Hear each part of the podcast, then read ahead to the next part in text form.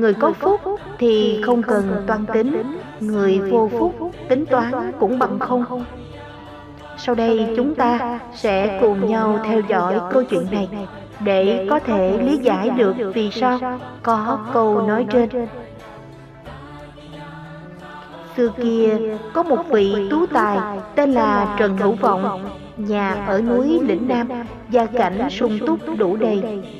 Chỉ tiếc rằng con đường quan vận lại gặp cảnh gian truân, liên tiếp năm lần thi cử đều không đổ. Một hôm, Trần Hữu Vọng nghe nói dưới thị trấn có người tên Lý Bán Tiên, bói mệnh như thần. Vậy là Trần Hữu Vọng xuống trấn tìm gặp Lý Bán Tiên bói một quẻ, xem vận mệnh tiền đồ của mình ra sao.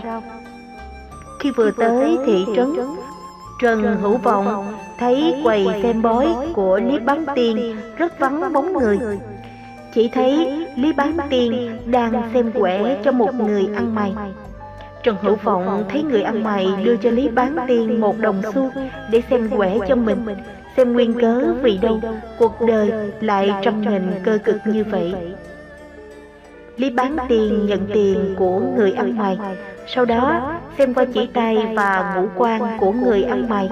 Tiếp đó lại bảo người ăn mày đọc tên họ và ngày tháng năm sinh bát tự.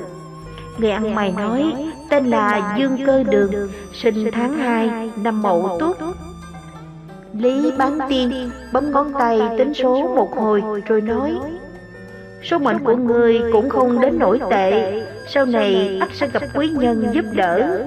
Khi đó không những vận mệnh thay đổi mà còn lấy được vợ, sinh hai người con trai và sống đến năm bảy mươi tuổi, không bệnh mà chết. Người ăn mày nghe Lý Bán Tiên bói cho mình như vậy thì vô cùng vui mừng và cảm tạ Lý Bán Tiên. Sau khi người ăn mày rời đi, Trần Hữu Vọng đến trước quầy của Lý Bán Tiên nói: tại hạ quan vận bất hạnh, xin tiên sinh bói cho một quẻ xem gian vận và tiền đồ thế nào.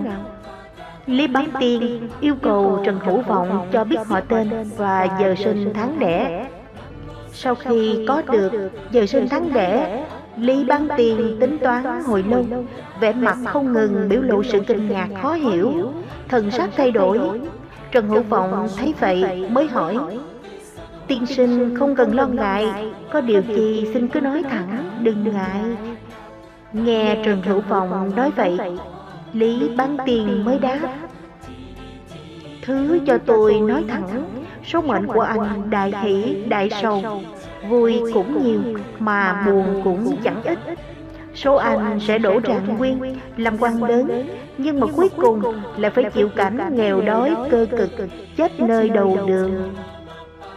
Mới nói đến đó, Lý Bán Tiên đã thấy Trần Hữu Vọng thần sắc không còn nên an ủi: việc vận mệnh ở đời, tin thì có, không tin thì không, mọi việc đều do con người.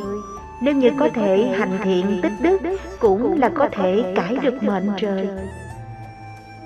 Hữu Vọng nghe xong thì đưa cho Lý Bán Tiên một đồng xu rồi buồn bã rời đi. Một năm sau đó, Trần Hữu Vọng vào kinh ứng thí. Thật trùng hợp thay, đi trên đường, Trần Hữu Vọng gặp một người ăn xin bệnh tật đang nằm bên đường nên động lòng thương xót.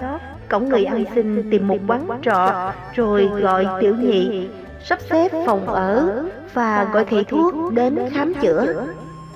Qua mấy ngày sau, người ăn xin dần dần hồi phục.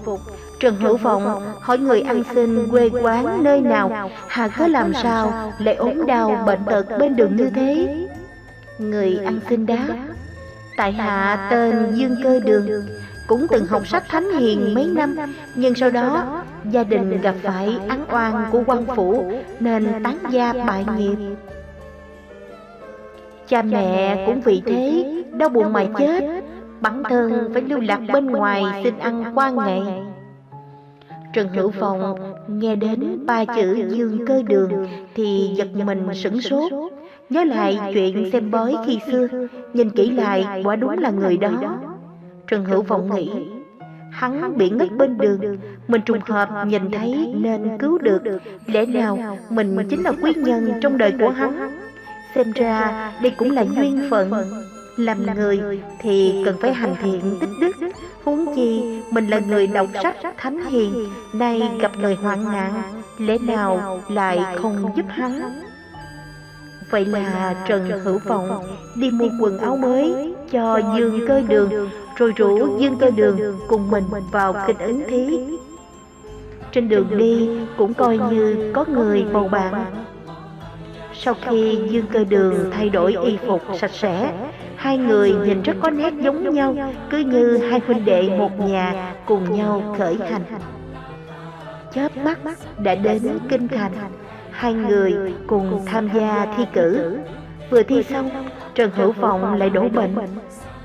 Mặc dù Dương Cơ Đường tận tâm chăm sóc, nhưng bệnh mãi vẫn không tiến triển.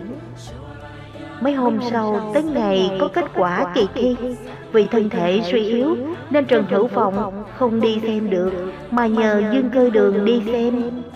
Dương Cơ Đường đi xem, thấy Trần Hữu Vọng đổ trạng nguyên, trong lòng mừng thay cho ân nhân, nhưng đến lúc tìm đến tên mình thì mãi chẳng thấy đâu, trong lòng buồn bã trở về khách trọ. Về đến khách trọ, định bụng mang tin mừng cho ân nhân hay, nhưng thấy Trần Hữu Vọng đang hôn mê bất tỉnh, thần sắc chẳng còn, có lẽ cũng chẳng sống được mấy hồi nên nảy sinh ác niệm, e rằng số hắn không hưởng được cái phúc trạng nguyên này rồi, chỉ bằng mình giả mạo hắn đi hưởng cái phúc phận này. Dù sao thì mình và hắn tướng mạo cũng khá tương đồng, mà dù cho hắn may mắn không chết, lúc đó có chết mình cũng không thừa nhận, hắn cũng chẳng làm gì được. Nghĩ xong, Dương Cơ Đường liền trộm lấy tư trang của Trần Hữu Vọng, bao gồm cả giấy tờ chứng khảo đi ứng quan. Quan chủ khảo kiểm chứng giấy tờ chứng minh thân phận của Hữu Vọng, không thấy có gì bất thường nên tiếp tục tham gia thi điện. Lần này cũng coi như Dương Cơ Đường có chút tài học, qua được quan khảo nên được bổ nhiệm làm quan cao. Trần Hữu Vọng ở quán trọ đợi bảy ngày mà không thấy tin tức của Dương Cơ Đường. Nhân ngày hỏi thăm thì được tiểu nhị nhà trọ nói: người huynh đệ của anh đã được phong làm quan rồi. Nghe vậy, Trần Hữu Vọng thấy vui trong lòng, thật là mừng cho bạn. Hữu Vọng cố gắng nhấc tấm thân yếu ớt đi thăm bạn, nhưng lại bị bạn từ chối không gặp. Thấy làm lạ quá, Trần Hữu Vọng đi xem bảng thi, thấy tên mình đứng đầu bảng thi nên mới tỉnh ngộ. Hóa ra Dương Cơ Đường mạo danh tên mình đi ứng quan. Vậy là Trần Hữu Vọng đi cáo trạng, nhưng tất cả giấy tờ chứng minh thân phận đều không còn, nên cũng chẳng thể làm gì được, lại bị quan phủ đánh đuổi ra ngoài. Gọi trời trời không thấu, gọi đất đất không thương, Trần Hữu Vọng đành đi khắp nơi kêu oan.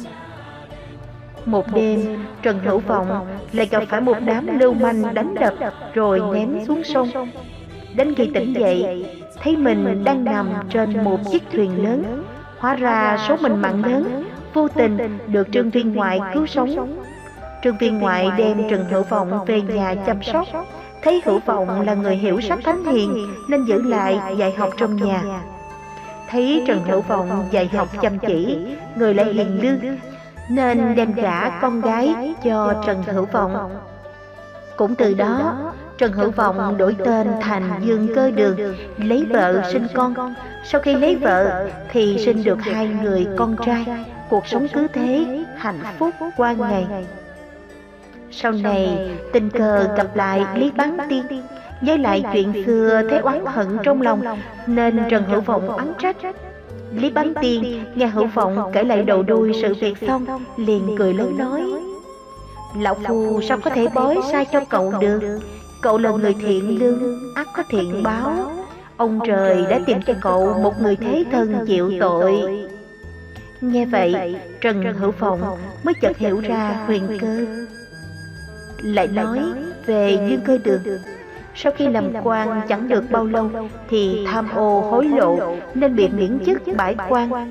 tất cả gia sản đều bị tịch thu, người nhà bị bắt làm nô bộc, bản thân thì lại phải sống ăn xin cô độc ngoài đường. Cuối cùng cũng mắc bệnh mà chết bên đường, ngay cả xác cũng không người chôn cất. Đây đúng là ứng với câu nói: người có phúc thì không cần tính toán, người vô phúc tính toán cũng bằng không. Dương Cơ Đường mạo danh Trần Hữu Vọng mà hưởng phúc trạng nguyên được lúc đầu, nhưng sau cùng lại phải gánh họa cuối đời của Trần Hữu Vọng. Còn Trần Hữu Vọng thì thiện lương vô tình lại được hưởng phúc, cuối cùng sống đến năm bảy mươi tuổi, không bệnh mà đi. Quả là thiện hữu thiện báo, ác giả ác báo. Đạo Phật luôn đề cao tinh thần nhân quả. Chúng ta sống trong cuộc đời này đều là sống trong nhân quả. Cuộc sống chúng ta hiện nay là thừa kế cái quả của đời trước, gọi là thừa kế nghiệp. Chữ nghiệp trong Phật giáo có ý nghĩa sâu. Một số người thường quan niệm mỗi người sinh ra đều có số mệnh. Người có số giàu thì giàu, người có số nghèo thì nghèo, người có số xấu thì xấu, vân vân. Trong nhà Phật không nói số mệnh mà cho là nghiệp. Nếu nói là định mệnh thì sẽ ngăn chặn con đường tiến hóa. Số mệnh định sẵn như vậy rồi, không thể chuyển được nữa. Do con người tin như vậy nên đầu hàng số phận. Trái lại, Phật giáo cho là nghiệp chúng ta tu có thể chuyển hóa được. Nghiệp tức là những hành động tạo tác của con người trong đời trước hay đời này. Nghiệp do chúng ta tạo nên có thể chuyển đổi. Nếu lỡ tạo nghiệp xấu, nghiệp ác, chúng ta thức tỉnh biết đó là sai quấy, quyết tâm sửa đổi thì sẽ chuyển thành nghiệp lành, nghiệp tốt. Đó là tu. Có tu mới đưa con người tiến hóa thăng hoa, đem lại niềm tin cho chính mình. Theo tinh thần Phật dạy, tất cả chúng ta đều sống trong nhân quả. Sống với quả hôm nay là do nhân đời trước. Quả lành dữ, khổ vui hoặc ngu trí sang hèn đều có nhân đời trước, chứ không phải ngẫu nhiên. Do con người tạo nghiệp không đồng nên sanh ra mỗi hoàn cảnh không đồng. Có những người cùng sanh ra trong một gia đình, một cha mẹ, nhưng có đứa thông minh, có đứa không được thông minh, có đứa giàu, có đứa không làm ăn được. Theo khoa học nói, gen cha mẹ sao thì con cái như vậy. Nhưng đôi khi cha mẹ rất thông minh mà con thì ngu đần, hoặc cha mẹ không thông minh mà con là thần đồng. Vậy đâu phải do gen. Vì vậy, nếu lấy tinh thần khoa học mà giải thích thì không giải thích hết được. Phật Pháp thấy rõ điều này rất đơn giản. Đều do nhân quả nghiệp báo của con người đã tạo đời trước. Như đời trước đã tạo nghiệp sáng suốt trí tuệ, nên đời này lưu lại, sanh ra người đó phát triển trí tuệ sớm. Có những đứa bé thần đồng, sanh ra đã biết được những điều nó chưa học. Có những người mới gặp nhau lần đầu đã thấy có cảm tình, hoặc mới gặp mà cảm thấy ghét cay ghét đắng. Do cái gì? Do nghiệp duyên đời trước. Ai gần gũi với mình nên gặp nhau đã có cảm tình, còn người kia trước cũng có nghiệp trái nghịch nên thấy lần đầu đã không có cảm tình. Đó là tinh thần nhân quả Phật dạy. Hình tướng mỗi người cũng vậy, hàng triệu người không ai giống ai. Trong Kinh Thập Thiện, Phật dạy Long Dương, Ngài nói: ông có biết trong hội này và trong biển cả, bao nhiêu là hình sắc, chủng loại mỗi khác nhau. Tất cả như thế đều do tâm tạo nghiệp lành hay dữ nơi thân khẩu ý mà ra.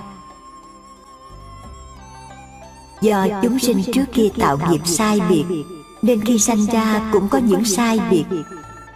Chúng ta ngồi ở đây, mỗi người đều có tâm tư, suy nghĩ sai biệt nhau, nên hiện ra dáng vẻ khác nhau. tuy ngồi chung một nơi, nhưng trong tâm mỗi người là mỗi cảnh giới riêng. Như hai đứa trẻ sanh đôi giống y nhau, nhưng vẫn có một hai điều gì đó khác. Vì tâm tư của mỗi người có những nét khác, nên trên hình tướng cũng có vẻ khác nhau. Phật dạy, mỗi người sanh ra là sống trong nhân quả, sống trong nghiệp lực. Con người không làm chủ được mình, mà do nghiệp làm chủ chúng ta. Người học Phật biết sân giận là xấu, nhưng gặp chuyện thì cũng sân, không làm chủ được. Như người bệnh tiểu đường biết ăn ngọt là không tốt, nhưng gặp ngọt cũng thèm. Hoặc có những vị nghiện rượu, thuốc, biết là bệnh nhưng không bỏ được, cũng bị nói giận.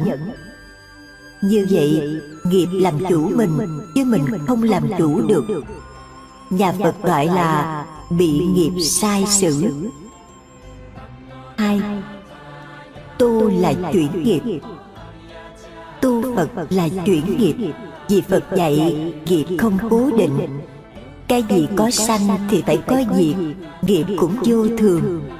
Nghiệp do chúng ta tạo ra thì chính mình có thể chuyển đổi nó. Con người không hiểu, yếu đuối, cứ an phận với nghiệp lực, nên than sao nghiệp tôi nặng quá. Tất cả chúng sanh đều có thể chuyển được hết. Đức Phật là tấm gương cho mọi người. Phật hiện ra nơi đời giống như chúng ta, không phải ở trên trời rơi xuống. Nếu như Ngài ở trên trời hiện xuống thành Phật, thì không ai dám tu theo Ngài. Vì nghĩ Đức Phật quá cao siêu, là một vị trời, còn mình ở dưới đất đâu bằng được. Đức Phật đến cuộc đời này là một con người, có cha mẹ sanh ra, lớn lên lập gia đình, sống thụ hưởng cũ dục trong cung vua. Rồi Thái tử đi dạo bốn cửa thành, thấy cảnh già, bệnh, chết. Hình ảnh cho Ngài tỉnh thức là vị sa môn từng bước ung dung trong cuộc đời. Ngài hỏi sa môn chân lý để thoát cảnh sanh già bệnh chết. Được sa môn giải thích con đường tu hành giải thoát, nên Ngài quyết định ra đi tìm cầu chân lý. Con người đã có sanh thì có chết, sanh tử đều có nguyên nhân của nó. Nếu tìm được nhân sanh tử, thì sẽ có cách giải quyết quả sanh tử. Theo tinh thần khoa học, quả từ nhân mà có. Như các nhà bác học, thấy bệnh chó dại phải tìm ra nguyên nhân nào gây ra bệnh chó dại. Tìm được con vi trùng chó dại trừ diệt nó thì sẽ hết bệnh. Phật cũng vậy, Ngài quyết chí dự thành xuất gia tìm đạo. Cuối cùng đến cội Bồ Đề thiền định. Sau đêm bốn mươi chín, Ngài giác ngộ thành Phật, thấy rõ nguyên nhân của sanh tử luân hồi là mười hai nhân duyên. Đó là nhân để có sanh tử. Nếu dứt được tập nhân thì giải thoát sanh tử, chứng đạt niết bàn. Ngài thành tựu được, sau đó chỉ dạy cho mọi người như Xá Lợi Phất, Một Kiền Liên, vân vân, tu chứng A-la-hán, chấm dứt cội gốc sanh tử luân hồi. Như vậy, nghiệp chuyển được, chứ không phải cố định. Mọi người chúng ta, khi thấy cảnh người sanh già bệnh chết, nghĩ đó là chuyện thường nên an phận. Ai sanh ra cũng chết, nên mình chết là chuyện thường, không nghĩ gì khác thêm. Nhưng với Thế Tôn, Ngài quyết tìm nguyên nhân để giải quyết dứt điểm nó. Do đó, Ngài vượt lên chuyển được nghiệp.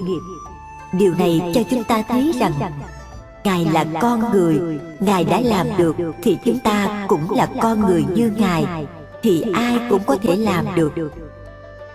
Theo ý nghĩa, Phật là người giác ngộ. Chúng ta là người thì cũng có thể giác ngộ như Phật. Nhưng Phật giác ngộ ở đâu? Ngài giác ngộ từ tâm. Vậy mọi người có tâm thì đều có giác ngộ. Chúng ta học lịch sử Phật, nếu nói lại cho người khác nghe mà dùng từ không chính xác sẽ bảo Đức Phật có cha là vua Tịnh Phạm, mẹ là hoàng hậu Ma Da, vợ tên Gia Du, có con là La Hầu La. Nói như vậy là chưa chính xác. Vì Phật làm gì có vợ có con. Thái tử Tất Đạt Đa mới có vợ có con, sống trong hoàng cung, rồi vượt thành xuất gia đi tìm đạo, đến khi chứng ngộ mới gọi là Phật. Như vậy, Phật là một bậc toàn giác, từ một con người bình thường sau đó giác ngộ nên gọi là Phật. Như vậy, mọi người đều có thể tu chuyển nghiệp được. Chúng ta không nên mặc cảm, tôi tội lỗi quá chắc tu không được. Nếu vậy, Phật ra đời làm gì? Phật ra đời để chỉ dạy cho chúng sinh tu. Tu là sửa, sửa cái xấu thành cái tốt. Cũng như Ương Quật Ma La là một tên sát nhân. Ông nghe theo lời thầy chỉ dạy, lấy một nghìn lắm tay của người sâu thành chuỗi đeo, sẽ được truyền dạy pháp bí yếu của ngoại đạo. Từ đó, ông đi giết người, lấy được chín trăm chín mươi chín ngón tay, chỉ còn lại một ngón cuối cùng. Ai thấy ông cũng sợ nên tránh mặt hết. Khi đó, vua sai quân lính đến bắt ông ta về trị tội, nếu không là nỗi kinh hoàng cho muôn dân. Bà vợ mẹ nghe vậy lo sợ nên đi đến báo cho ông hay, nhưng ông lại định giết mẹ để lấy cho đủ số lượng một nghìn lắm tay. Đức Phật dùng Phật nhãn quan sát, thấy ông có duyên hóa độ và không muốn ông mang tội đại vũ nghịch là giết mẹ, nên Phật xuất hiện trước mặt ông. Thế là ông được theo Phật. Ông càng được, nhưng sao thấy Phật vẫn cách xa nên mới la lên: Cô Đàm, ông hãy dừng lại. Đức Phật bảo: Ta dừng đã lâu rồi, chỉ có ngươi chưa dừng thôi. Ông ngạc nhiên hỏi: Ngài đang đi, tôi chạy không kịp mà nói dừng khi nào? Phật bảo: Ta dừng đây là dừng những tâm tham, sân, sát, nghiệp, vân vân. Những cái đó chính người chưa chịu dừng. Ngày đó, Ương Quật Ma La có sự tỉnh ngộ. Sau đó Phật thuyết pháp, giáo hóa cho ông, và ông chứng A-la-hán, giải thoát được nghiệp sanh tử. Như vậy, một người dữ tợn cũng có thể chứng thánh, chuyển được nghiệp. Cũng như tỳ kheo ni Liên Hoa Sắc, bà có sắc đẹp, trước cũng tạo nghiệp rất nhiều, sau được Ngài Một Kiền Liên độ. Nhân duyên thế này, một hôm tôn giả Một Kiền Liên đi khất thực ngang khu vườn, có một vị phụ nữ trung niên rất đẹp đứng đó, dùng những lời lẽ mời mọc gợi chuyện muốn chọc phá Ngài. Tôn giả Một Kiền Liên là vị đệ nhất thần thông, nhìn qua biết đây là một cô gái kỹ nữ đến để mê hoặc mình. Tôn giả dùng thần lực thấy được những uẩn khúc chất chứa trong lòng người phụ nữ này, nên Ngài nói: Thật đáng thương cho cô. Tuy hình dáng bên ngoài thật đẹp, trang sức lộng lẫy, nhưng bên trong chứa đầy ô uế không dừng. Thân thể cô bất tịnh, tâm hồn cô ô uế dồn dẫy trong bùn nhơ, như con voi già đang sa lầy, dồn dẫy chừng nào nó càng lún sâu chừng ấy. Người phụ nữ nghe vậy giật mình, cảm xúc rơi lệ. Tại sao vị này biết hết cảm xúc trong lòng mình? Cô mới thưa: Bạch tôn giả, Ngài đã biết rõ tâm của tôi, tôi cũng không qua mắt được Ngài. Tôi nghe danh Ngài là thần thông đệ nhất, tôi không tin thần thông có thể vượt qua được sắc đẹp. Tôi biết mình là người nhiều tội lỗi và cũng nghĩ đến việc hướng thiện, nhưng bây giờ quá tuyệt vọng vì tội lỗi quá nhiều. Tôi là một kẻ không thể cứu vớt được, vì với một quá khứ ghê sợ, sau này tôi sẽ bị quả báo không lường trước được. Tôn giả Một Kiền Liên an ủi: cô không nên tự làm khổ mình như vậy, cũng đừng có thất vọng. Tội nghiệp dù có nặng đến đâu, nếu một phen sám hối thì đều có thể cứu vãn. Y phục dơ có thể giặt giũ cho sạch, thân thể ô uế có thể dùng nước tẩy rửa, tâm không thanh tịnh có thể dùng Phật pháp rửa sạch. Dòng sông nhơ nhớp chảy ra biển cả, biển lớn có thể làm sạch được nước trong sông. Lời dạy của Đức Thế Tôn chúng tôi cũng đủ sức làm lòng người ô uế trở nên thanh tịnh khi biết sám hối những tội nghiệp quá khứ. Tôn giả Một Kiền Liên đã đem lại niềm tin cho Liên Hoa Sắc. Tội lỗi nhiều nhưng cũng có thể rửa sạch nếu chúng ta biết chuyển hóa tu tập. Nhưng cô lại thưa: tội lỗi quá khứ của tôi quá khủng khiếp, tôi kể ra e tôn giả bỏ chạy. Tôn giả Một Kiền Liên nghe vậy cũng cố an ủi: cô hãy nói ra đi. Cô nói: tôi tên là Liên Hoa Sắc, con gái của vị trưởng giả giàu có trong thành Đức Hoa Thi La. Năm mười sáu tuổi, cha mẹ lập gia thất cho tôi. Nhưng không lâu cha tôi qua đời, bà mẹ quá bụa bèn tư thông với chồng tôi. Biết được việc này tôi quá đau lòng. Lúc ấy tôi sanh được một đứa con gái, tôi bỏ lại cho chồng nuôi. Sau đó tôi tái giá với một người ở tỉnh khác. Anh ta là một thương gia. Nhưng một lần đi buôn bán xa ở thành Đức Ba Thi La trở về, anh ta lén mua một đàn thiếp giấu riêng ở một nơi nào đó. Tôi được người cho biết và nổi máu ghen. Tôi quyết tìm người con gái đó để xử cho một trận. Nhưng khi gặp mặt tôi mới té ngửa.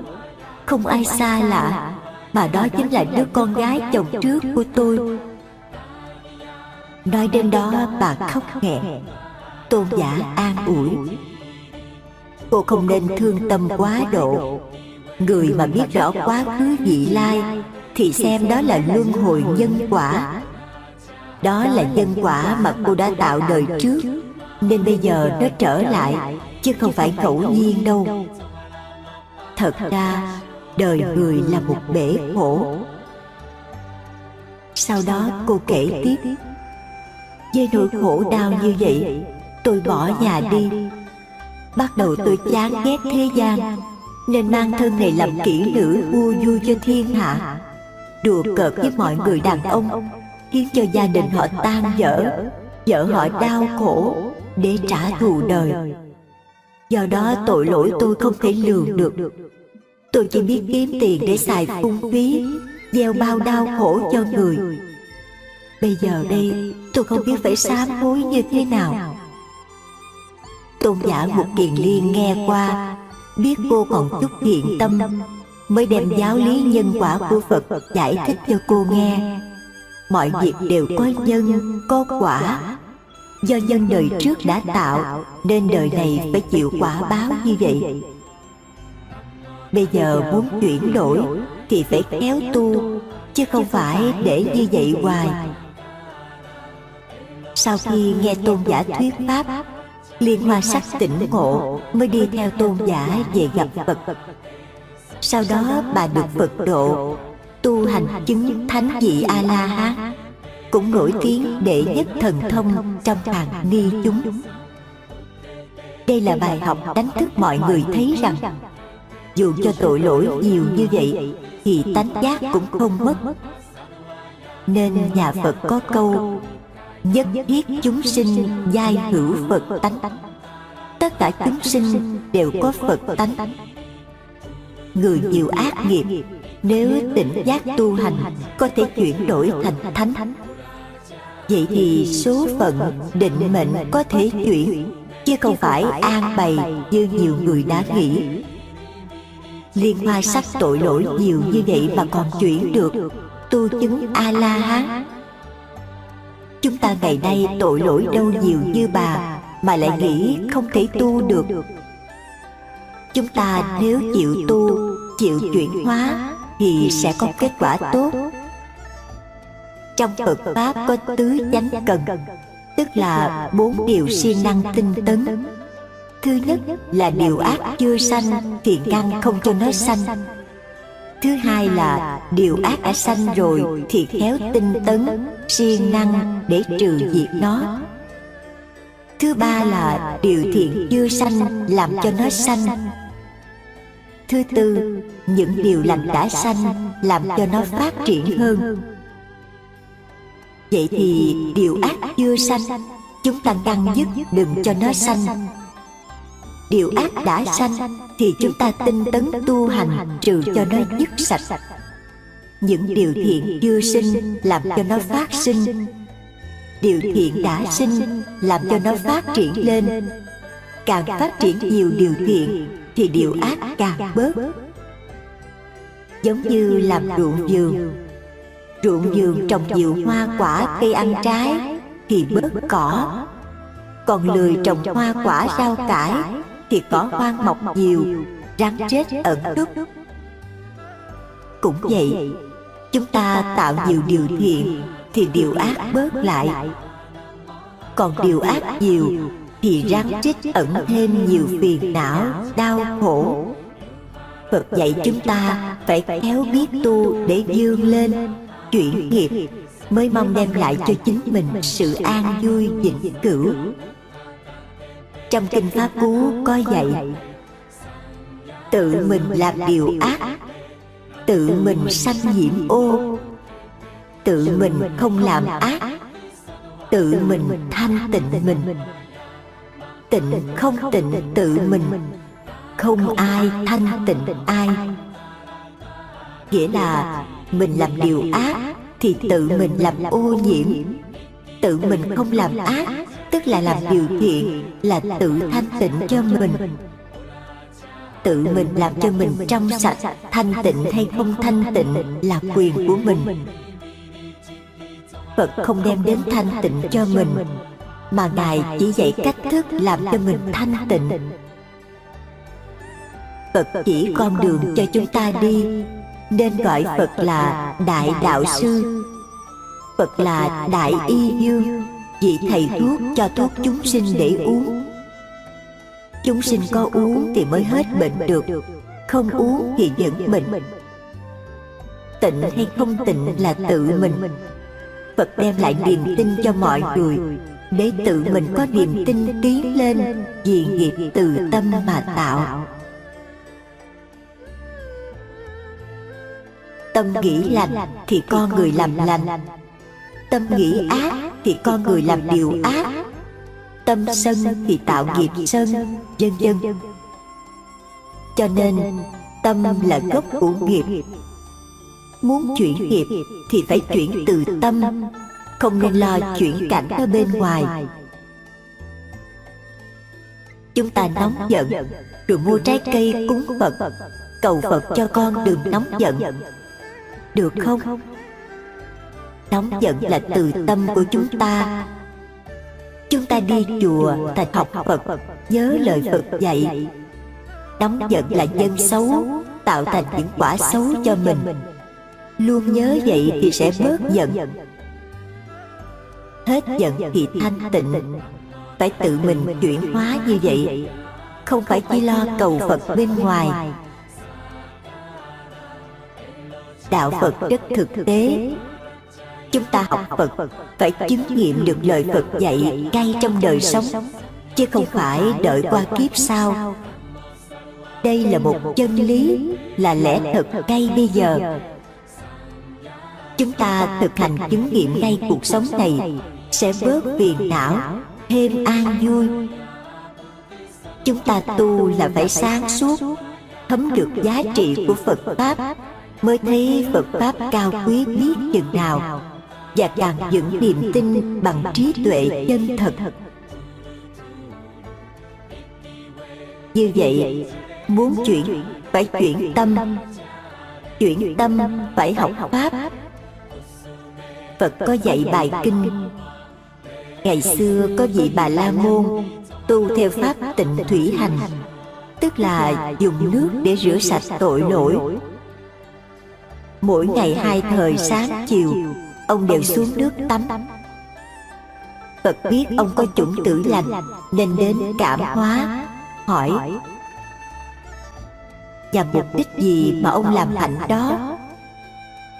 Ông bảo: tu dùng nước để rửa sạch tội lỗi. Buổi sáng tạo tội lỗi gì đó, buổi chiều xuống tắm để rửa sạch. Còn tối lỡ làm tội lỗi thì sáng xuống tắm để rửa. Phật liền nói bài kệ cảnh tỉnh: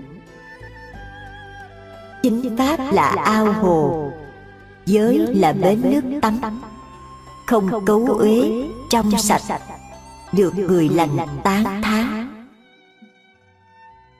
Tức là lấy chính pháp làm ao hồ, giới là bến nước tắm.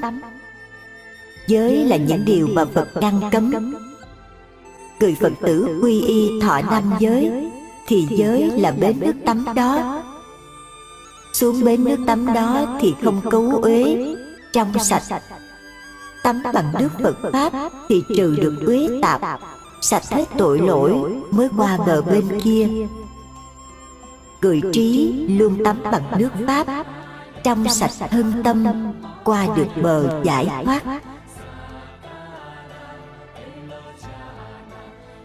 Ba, không lầm nhân quả. Như vậy, muốn vui phải tránh tạo nhân ác, muốn hạnh phúc phải tạo nhân lành, nhân tốt. Đó là nhân quả rõ ràng. Trách người không hiểu đạo, khi gặp đau khổ chỉ biết than trời trách Phật. Trái lại, người hiểu đạo, khi khổ họ biết đây là nhân mình đã tạo đời trước, khổ này là quả phải trả cho xong. Giống như chúng ta đã vay nợ, bây giờ người ta đòi thì phải trả cho hết. Nếu người ta đòi mình không thèm trả, còn cãi lại, thì nợ càng chồng thêm, khổ càng thêm khổ. Chúng ta biết rõ là dân đời trước đã gieo, bây giờ vẫn dục trả, đồng thời tạo nghiệp lành, thì mới mong mau hết nợ. Ngài Huyền Trang từ Trung Quốc sang Ấn Độ tìm học kinh điển của Phật. Khi Ngài đến Đại học Na Lan Đà, gặp luận sư Giới Hiền. Lúc đó sư trên một trăm tuổi. Khi luận sư Giới Hiền tại Huyền Trang, sư cảm động rơi nước mắt. Trong chúng mới hỏi tại sao. Ngài Giác Hiền thay sư thuật lại: trước kia hòa thượng có bệnh thấp khớp, đau nhức mình mẩy, rất khổ sở suốt hai mươi năm. Thuốc men gì cũng không hết. Có lúc buồn quá, hòa thượng muốn nhịn ăn cho chết sớm. Nhưng hòa thượng nằm mộng, thấy ba vị hình tướng trang nghiêm rất đẹp. Một vị là Bồ Tát Di Lặc, một vị là Bồ Tát Quán Âm, một vị là Bồ Tát Văn Thù. Bồ Tát Văn Thù nhắc nhở hòa thượng: thân người là vô thường, mỏng manh, đáng chán, nhưng không bảo hủy hoại thân này. Thân này như chiếc bè gỗ để mình qua sông. Nếu qua sông bị chới giới, bị chìm thuyền, mà gặp khúc gỗ mục cũng phải ôm để vào bờ. Cũng vậy, chúng ta phải tạm mượn thân này để tu hành. Không nên bám chắc vào nó quá, cũng không nên ghét bỏ nó, làm cho thân hủy hoại. Sở dĩ bị thế này, vì đời trước ông là Diệt Quốc Vương chinh chiến nhiều, làm não hại vô số chúng sinh. Nhân quả phải trả, đáng lẽ phải đọa, nhưng do đời nay ông biết tu, nên chuyển thành nghiệp bị bệnh đau nhất, giống như những mũi tên đâm. Đó là chuyển nghiệp nặng thành nghiệp nhẹ. Ông hãy nhẫn nại mà lo hoằng pháp. Thời gian sau, sẽ có một vị tăng từ Trung Hoa qua học pháp. Ông tận tình chỉ dạy cho vị đó, thì nghiệp của ông sẽ hết. Bây giờ gặp Đại Huyền Trang qua, đúng như những gì trong mơ đã thấy, nên hòa thượng xúc động khóc. Như vậy, cài giới hiền biết rõ nghiệp quả của mình rồi thì nhẫn dục chịu, nỗ lực tu, nên dần dần hết nghiệp. Người học Phật hiểu rõ tất cả đều do nhân quả, đều có nhân duyên, không có gì là tự nhiên cả. Tổ Bồ Đề Đạt Ma có dạy, người tu hành khi gặp phải những cảnh khổ phải tự nghĩ rằng ta từ trong vô số kiếp lâu xa đã bỏ quên gốc chạy theo ngọn, nên bị trôi nổi lang thang trong các cõi.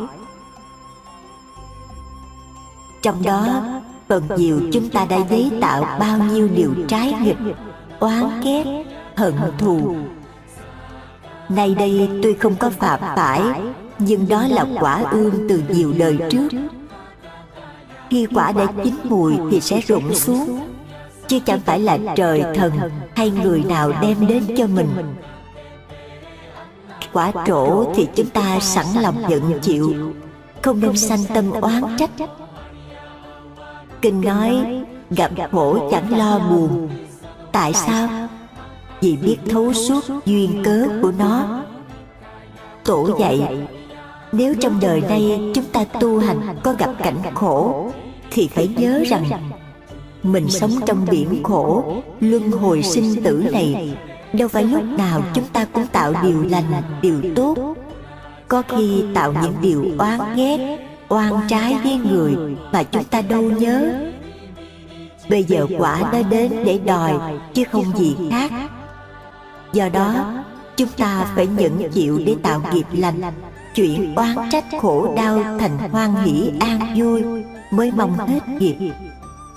Phật dạy nhân quả có ba đời: quá khứ, hiện tại, vị lai.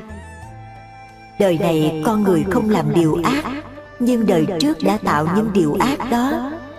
Đây quả đời trước đã chín, nên chúng ta phải hái nó trước. Đồng thời, đời nay chúng ta tạo những điều lành, thì như mới trồng cây.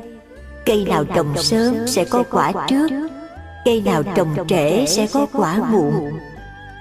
Khi hiểu rõ nhân quả, chúng ta sẽ có niềm tin trong sáng vào Phật Pháp. Hiểu nhân quả rồi thì gặp nghịch cảnh, biết đây là quả của mình đã tạo ở đời trước, mau mau tạo điều lành để chuyển dần thôi. Cũng như Phật dạy, tu phước tích thiện sẽ chuyển nghiệp nặng thành nghiệp nhẹ. Như chú Sa-di còn bảy ngày nữa sẽ chết.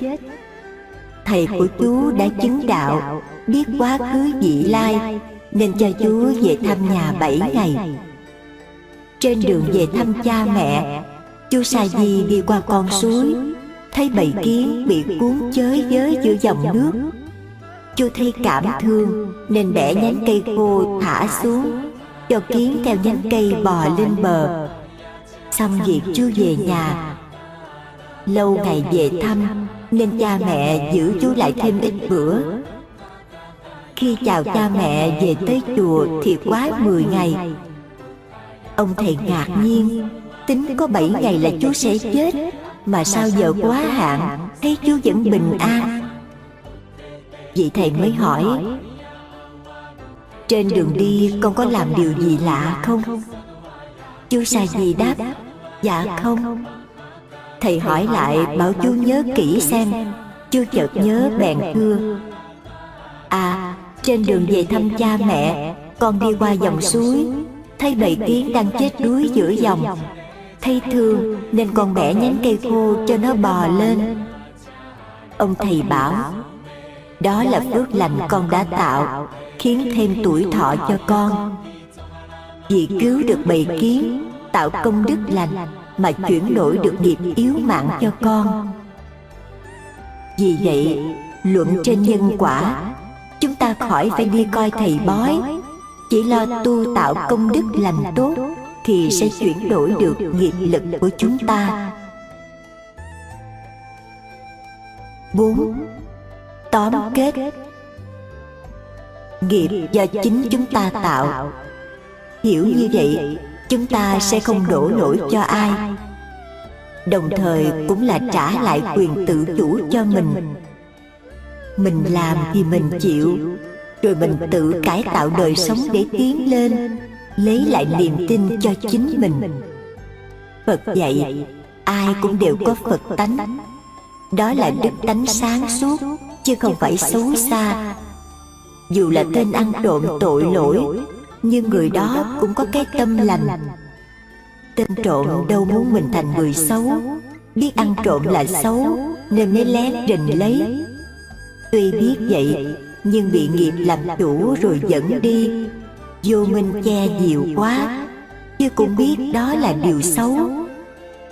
Trong sâu thẳm nội tâm của mỗi người đều có tánh thiện. Nếu chúng ta biết khai thác, phát huy, thì những điều xấu này sẽ chuyển dần thành tốt. Đó là tu. Mỗi người đều có cái gốc tốt lành để phát triển.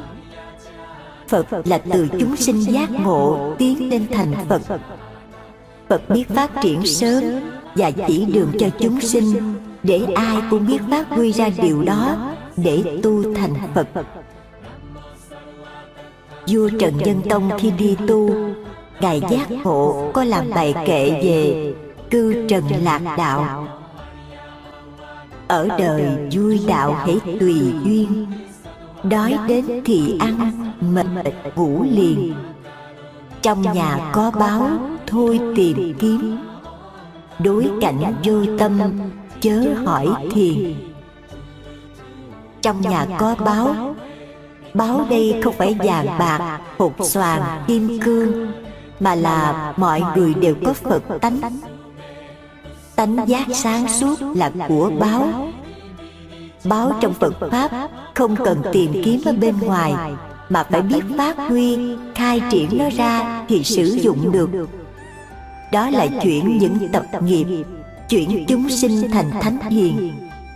Ngược lại, nếu người cứ chôn vùi của báo, tất nhiên làm mãi chúng sinh. Chúng ta phải có niềm tin tiến lên, khai thác được của báo trong nhà để dùng mãi không hết. Như vậy, Phật đã chỉ đường, đã trao thuốc cho chúng sinh rồi. Việc còn lại là tự mỗi người lấy thuốc ra uống cho mau hết. Phải tự lực đi bằng đôi chân của chính mình mới mong mau về nhà.